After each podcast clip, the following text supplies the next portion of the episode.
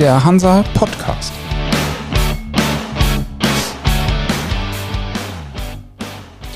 Moin aus Hamburg zur neuen Folge vom Hansa Podcast. Mein Name ist Michael Mayer und bei uns zu Gast ist heute Ulf Kaspera, Direktor bei der Bundesstelle für Seeunfalluntersuchung.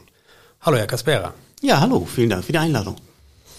Herr Kaspera, die BSU ist zuständig bei Seeunfällen in deutschen Gewässern und bei deutsch geflaggten Schiffen und unter Umständen auch in weiteren Fällen. Daher waren Sie auch bei der Aufarbeitung der Havarie der MSC Zoe mit an Bord und beteiligt. Nun gab es ja in der jüngsten Vergangenheit diverse Havarien mit über Bord gegangenen Containern, ähnlich wie bei der MSC Zoe. Wie bewerten Sie die jüngsten Vorfälle? Es hat sich ja doch stark gehäuft jetzt in letzter Zeit. Ja, da gebe ich Ihnen recht. Man kann sagen, dass eigentlich durch die Vorfälle, die uns jetzt zusätzlich noch bekannt geworden sind, die Erkenntnisse, die wir gewonnen haben, bestätigt haben. Also es gab fast zeitgleich einen Unfall vor der australischen Küste, die ähm, YM Efficiency, wo nachher am Ende im Grunde genommen sehr, sehr ähnliche Unfallursachen festgestellt worden sind wie bei der MSC Zoe und auch quasi sehr ähnliche Probleme mit der ähm, Überdimensionierung der Schiffe, äh, dass, dass die entsprechenden Systeme nicht mehr auf die Größe der Schiffe ausgerichtet sind und so weiter, war also sehr vergleichbar. Und wir haben jetzt ja auch diesen großen Unfall gehabt, der ähm, Apos One, wo ja über 1800 Container über Bord gegangen sind im Pazifik. Und viel spricht dafür, auch wenn die Untersuchung jetzt gerade erst angelaufen ist, dass auch dies auf die entsprechenden Bewegungen des Schiffskörpers zurückzuführen ist. Sie haben den Untersuchungsbericht zur MSC Zoe ja schon veröffentlicht mit den Sicherheitsempfehlungen, wie sie üblich sind in Ihren Berichten. Wurden diese Empfehlungen Ihrer Ansicht nach ausreichend berücksichtigt oder sind die Regelwerke überhaupt noch auf dem Stand der Technik? Lassen Sie mich so anfangen. Mit dem zweiten zuerst. Also aus unserer Sicht sind die Regelwerke halt nicht mehr auf dem aktuellen Stand der Technik. Das hat sich insbesondere gezeigt, dass ähm, diese ähm, für die Ladungsstabilität die entsprechenden Richtwerte, die entsprechenden Grenzwerte eigentlich nur für Schiffe von 300, maximal 340 Meter eigentlich konzipiert sind und darüber hinaus weitere Erkenntnisse erstmal nicht da sind und auch nicht geregelt sind. Die Schiffe heutzutage sind aber halt wesentlich länger und wesentlich größer geworden, insbesondere auch wesentlich breiter. Und ähm, das muss alles im Grunde genommen jetzt auch wieder einfließen in die Regelwerke. Punkt zwei muss ich dazu aber sagen, dass wenn wir unsere Sicherheitsempfehlungen äh, gerade auch an die Politik richten, das nicht von heute auf morgen natürlich äh, vonstatten gehen kann. Also gerade die politischen Wege, äh, insbesondere international über die IMO, das dauert natürlich lange, bis da tatsächlich Ergebnisse erzielt werden. Aber ähm, das muss man durchaus lobend erwähnen, äh, das ist aufgegriffen worden, sowohl von deutscher, holländischer als auch panamaischer Seite. Ähm, die entsprechenden Institutionen sind, ähm, auch ins Laufen gekommen, ins Rollen gekommen. Und es gibt jetzt auch bei der IMO entsprechende Vorgaben, entsprechende Eingaben, dass das thematisiert wird, dass sich das angeguckt wird, dass man da entsprechend tätig wird. Was am Ende natürlich bei rauskommt in der hohen Politik, das steht erstmal noch in den Sternen. Gerade ist es ja auch die Versicherungsbranche, die Druck macht, auf neue Regelungen, auf die Situation zu reagieren. Und die will es ja auch äh, zu IMO bringen. Was erwarten Sie von den jüngsten Initiativen? Wird die Politik überhaupt reagieren und was könnte das für Ihre Arbeit bedeuten? Also ich gehe davon aus, dass die Politik äh, weiterhin reagiert. Sie hat ja jetzt auch schon reagiert. Wie gesagt, die entsprechenden Eingaben sind auf den Weg gebracht, dass man sich mit den Themen beschäftigt.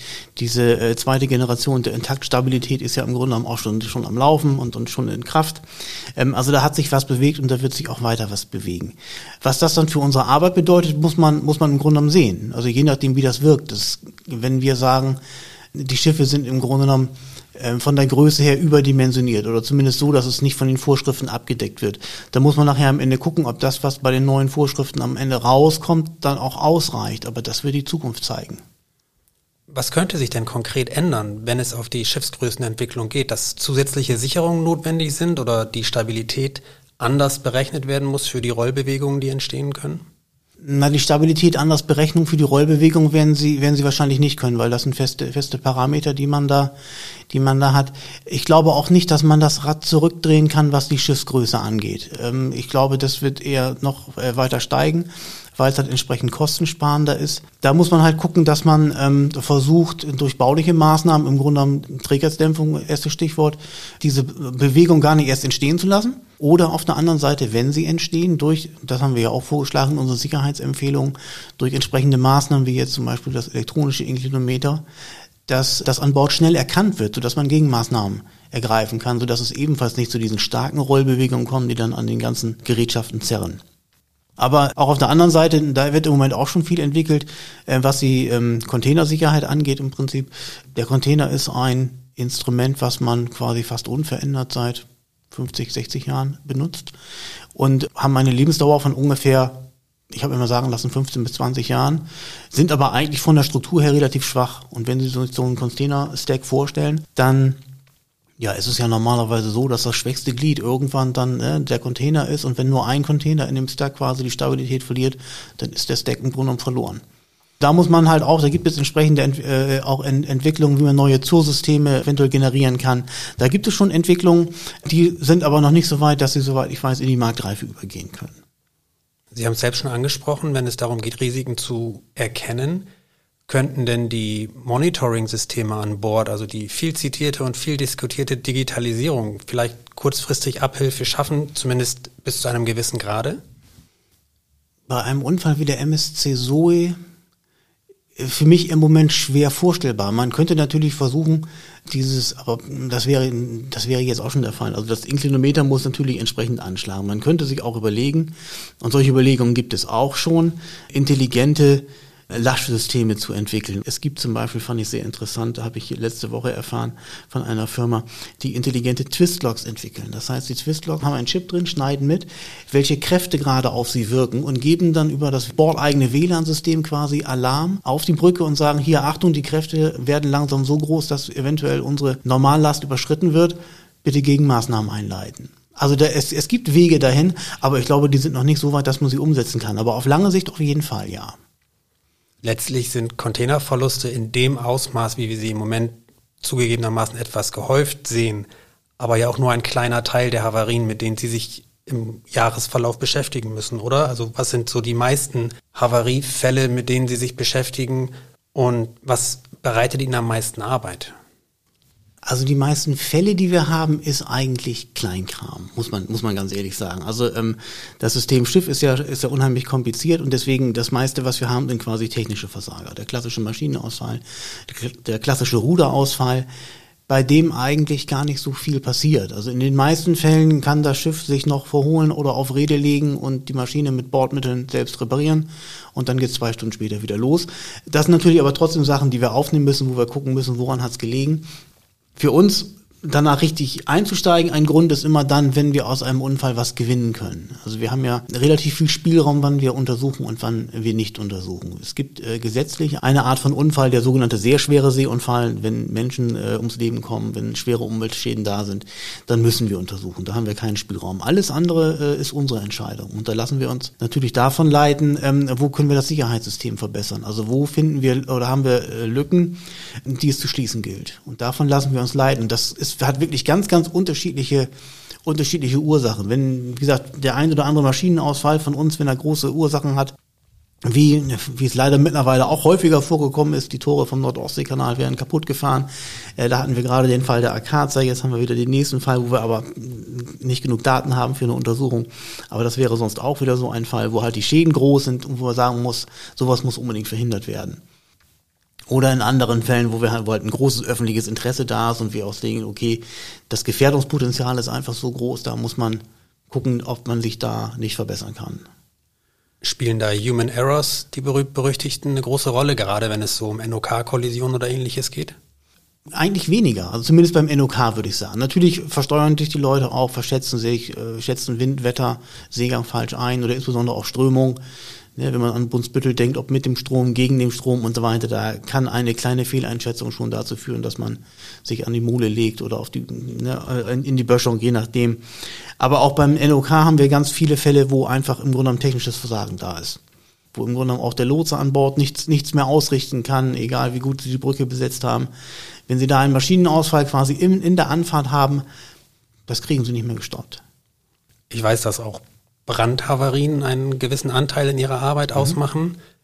Dabei geht es ja nicht selten auch um Ladungsbrände und vor allen Dingen auch in Containern. Ich weiß, dass Sie da auch sehr hinterher sind, dass es da auch mhm. Anpassungen gibt. Ist das eigentlich auch etwas, die Ladungsdeklaration, das bei dem Thema Containerverlust eine Rolle spielen kann? Wenn die Ladung im Container nicht richtig deklariert, ist das vielleicht das Gewicht auch falsch berechnet oder, oder vermerkt ist? Kann das da eine Rolle spielen? Das kann mit Sicherheit eine Rolle spielen, wenn, wenn Container über, über Bord gehen, wenn sie also nicht äh, nochmal gemessen werden, ob man das Gewicht eventuell nicht kennt äh, und man sie ganz oben stapelt, ohne noch irgendwie, normalerweise je schwerer der Container, desto eher sieht man zu, dass man ihn äh, unten noch extra mit Laststangen oder so ähnlich sichern kann. Das mag mit Sicherheit ähm, ähm, Probleme sein, aber normalerweise kennt man die Containergewichte ja zumindest. Man weiß vielleicht nicht, was drin ist, aber die Containergewichte sind eigentlich bekannt, damit man ja gerade mittels des Stauplans und des Ladungsrechners entsprechend die Übersichten machen kann, welcher Container kommt wohin. Gibt es denn Arten von Havarien, die Ihrer Ansicht nach viel mehr und dringendere Aufmerksamkeit bedürfen in Politik und Öffentlichkeit? Als Containerverluste zum Beispiel oder Brände? Also jetzt aus aktuellen Fällen haben wir natürlich den ähm, Unfall der Elbe 5, ne, der Nummer 5 Elbe, mit der, mit der Astro Sprinter und wir hatten vor ähm, zweieinhalb oder drei Jahren mittlerweile ja auch den Unfall mit der, mit der Stettin, wo wir äh, gesagt haben, bei der ähm, Traditionsschifffahrt muss man schon gucken, welche Regelung aus der Passagierschifffahrt man übernehmen möchte und welche man nicht übernehmen möchte. Weil schließlich reden wir davon, dass äh, viele Menschen ähm, in gutem Glauben, gutem Gewissen da an Bord gehen. Und die sollen schon auch nicht nur das Gefühl, sondern halt auch eine relativ äh, große Sicherheit haben. Und wir der Meinung sind, das eine oder andere könnte man da verbessern. Ich will Ihnen jetzt gar nicht sagen, die machen alle schlecht, um Gottes Willen. Nein, alle sehr engagiert und die machen auch einen guten Job. Aber trotzdem gibt es da einige Punkte, wo ich der Meinung bin, da kann man ruhig verbessern. Das kollidiert wahrscheinlich mit der Auffassung vieler Traditionsschiffer, die sagen, wir können nicht neue Systeme so gut implementieren und einbauen, weil dann das Traditionsschiff an sich nicht mehr so ist, wie es ursprünglich mal war. Ja, das mag durchaus sein. Deswegen muss man im Grunde genommen auch dann eventuell Insellösungen finden, um zu gucken, okay, was kann man jetzt bei diesem einen Schiff eventuell verbessern? Man muss ja nicht immer den großen Rundumschlag wagen, sondern man kann dann auch sagen, gut, okay, was kann ich bei diesem einen Schiff, was ich habe, noch tun, um entsprechend uns zu verbessern. Manchmal geht es auch einfach nur darum, eine entsprechende Schulung vielleicht noch durchzuführen, ein Bewusstsein zu stärken. Ähm, es geht gar nicht darum, dass man sagt, das Schiff muss jetzt unbedingt so sein oder ihr müsst die grundsätzlichen Regelungen immer in dem Sinne einhalten, sondern da kann man auch gerne eine Lösung finden, dass man sagt, okay, wir kriegen das Schiff jetzt so sicher. Sie sprachen ja schon von den Sicherheitsempfehlungen, die Sie aussprechen. Ganz allgemein gesprochen, finden die Ihrer Meinung nach ausreichend Gehör, sowohl bei Politik als auch unter Umständen bei Reedereien oder wer reagiert eigentlich positiver darauf? Oder reden Sie sich prinzipiell den Mund fusselig und müssen darauf hoffen, dass irgendjemand irgendetwas tut? Nein, also ähm, sie heißen ja nicht umsonst Empfehlungen. Das ist einfach auch ähm, unserer besonderen Stellung im, im Gesetz halt äh, geschuldet. Wir sind ja unabhängig und wir sind weisungsfrei. Das ist für eine Bundesbehörde schon sehr ungewöhnlich. Aber auf der anderen Seite, dadurch, weil wir weisungsfrei sind, können wir natürlich auch nichts verbindlich anordnen. Also das bedingt sich miteinander. Ich muss aber ganz ehrlich sagen, dass wir eigentlich im Großen und Ganzen natürlich bei einigen Fällen, ähm, gerade wenn es um die Politik geht, uns manchmal ein bisschen bisschen mehr und insbesondere etwas schnelleres Handeln wünschen. Aber ich hatte ja gerade eben schon angesprochen, dass das nicht immer ganz einfach ist, weil gerade die Mühlen der internationalen Politik malen langsam. Da brauchen wir uns nichts vorzumachen. Normalerweise sehr gut auf unsere Sicherheitsempfehlungen reagieren die Reedereien und Schiffseigner, muss man ganz ehrlich sagen, weil die auch einfach ein ganz starkes Eigeninteresse haben und ja auch durch ihr eigenes ISM-System bereits Unfälle aufarbeiten. Und wenn wir Sicherheitslücken finden, dann haben die auch ein Interesse daran, schon allein aus Versicherungssicht, dass die dann auch entsprechend geschlossen werden. Also da sind die häufiger mit ihrer Gegenmaßnahme schneller, als unser Bericht dann teilweise draußen ist. Also da äh, brauchen wir uns eigentlich nicht zu beklagen. Sie sagen selbst, die internationale Politik braucht ihre Zeit. Wie läuft denn die Zusammenarbeit auf internationaler Ebene mit Ihren Kollegen in anderen Ländern? Spricht man sich da ab? Haben Sie da eine Linie, um die Politik vielleicht dann doch zu einer schnelleren Reaktion bewegen zu können? Also die Zusammenarbeit zwischen den unterschiedlichen Untersuchungsbehörden weltweit oder auch europäisch ist sehr gut. Wir haben entsprechende Foren, wo wir uns austauschen, wo wir auch neueste Erkenntnisse entsprechend uns gegenseitig vermitteln. Wir haben auch ein, es nennt sich MIFE, das ist quasi der Zusammenschluss der internationalen Untersuchungsbehörden, als solche auch einen Beobachterstatus bei der IMO, können also dann auch eigene Vorschläge und so weiter einbringen. Also wir haben schon die Möglichkeit, ähm, auch auf dem großen Parkett mitzuspielen. Aber natürlich geht das nicht ohne Zusammenarbeit mit den entsprechenden äh, Mitgliedstaaten. Spüren Sie da Einflüsse aus der großen Politik, wenn es in Ländern Regierungswechsel gibt oder auch ganz andere politische Strömungen an die Macht oder an die Regierung kommen, wirkt sich sowas auf Ihre Arbeit in internationalen Partnerschaften aus? Oder ist das eher, dass es wirklich da Experten zusammensitzen und es da wirklich ums Thema geht?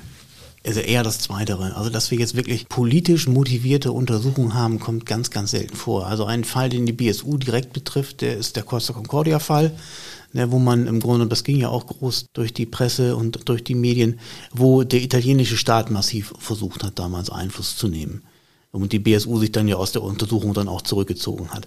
Das ist aber eigentlich der einzige Fall, also der mir jetzt bekannt ist und der die BSU jetzt betrifft, wo wirklich eine staatliche Einflussnahme erfolgt ist. Ich muss sagen, jetzt für den, für den eigenen Staat gesprochen, sowohl Bund als auch betroffene Länder, da werden wir also sehr in Ruhe gelassen. Das Einzige, was äh, ab und zu mal gefordert wird, ist, dass wir doch unseren Bericht bitte mal vorlegen müssen, also sprich auf die Tube gedrückt werden soll.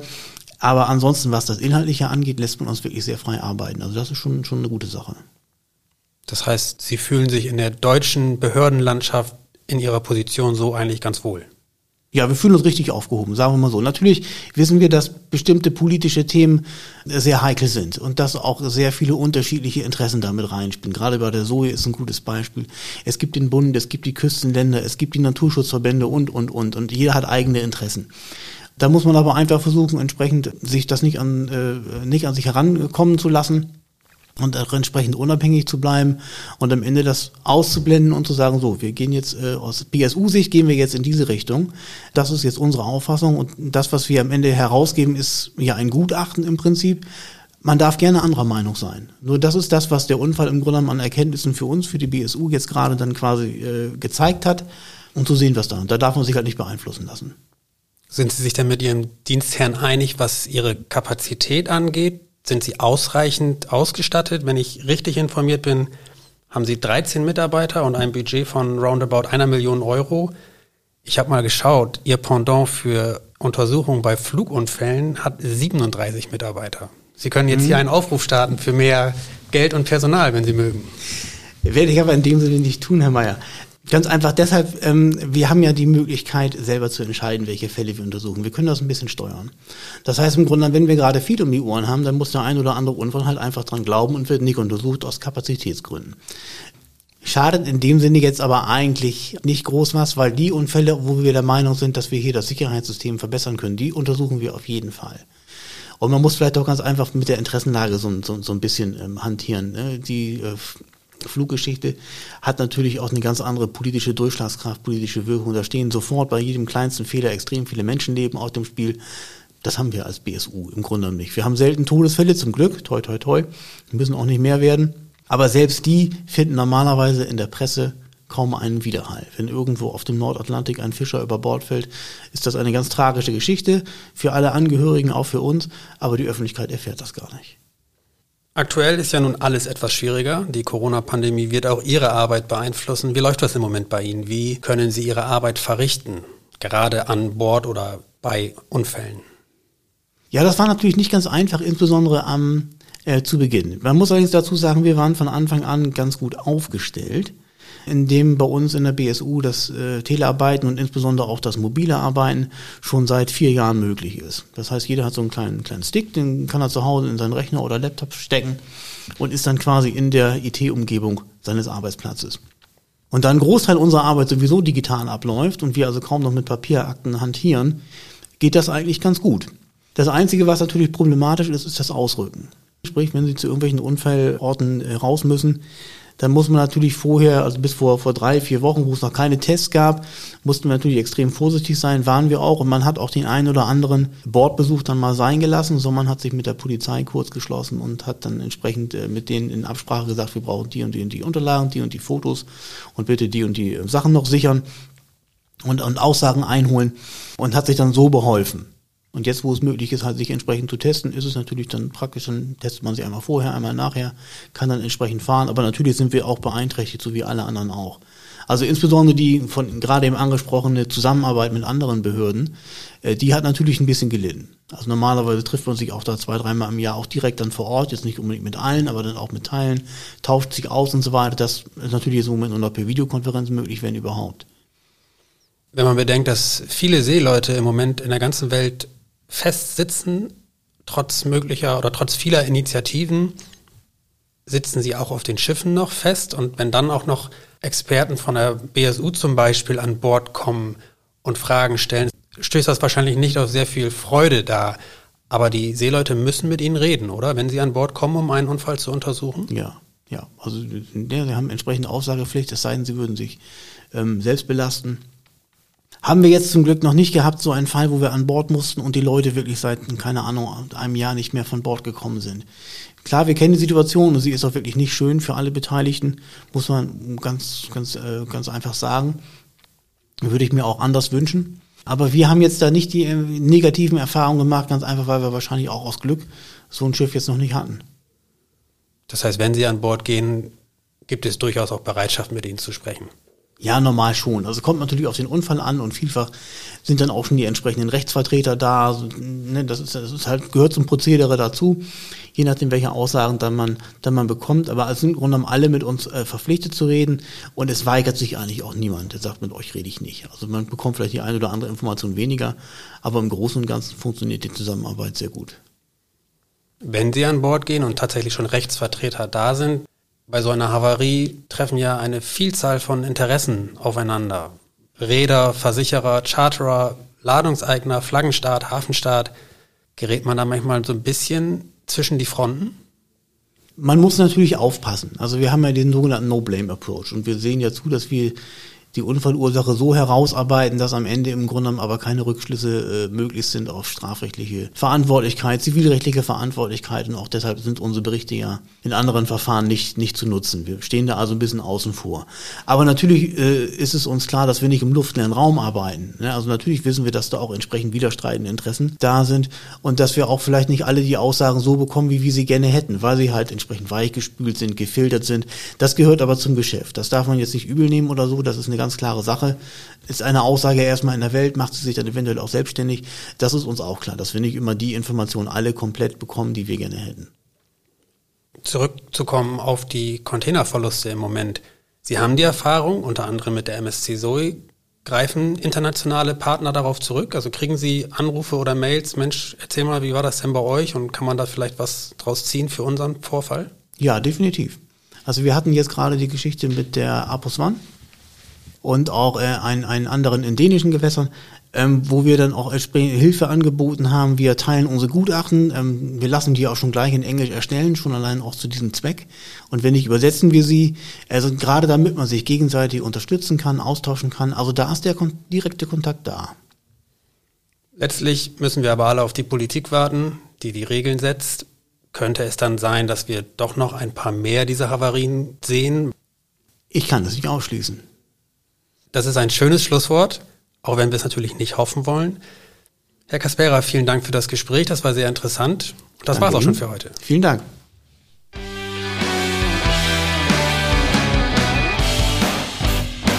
Das war für Sie der Hansa Podcast. Jetzt abonnieren und keine Folge verpassen. Alle News und Hintergründe aus der maritimen Welt aktuell auf hansa-online.de und monatlich im Hansa Magazin.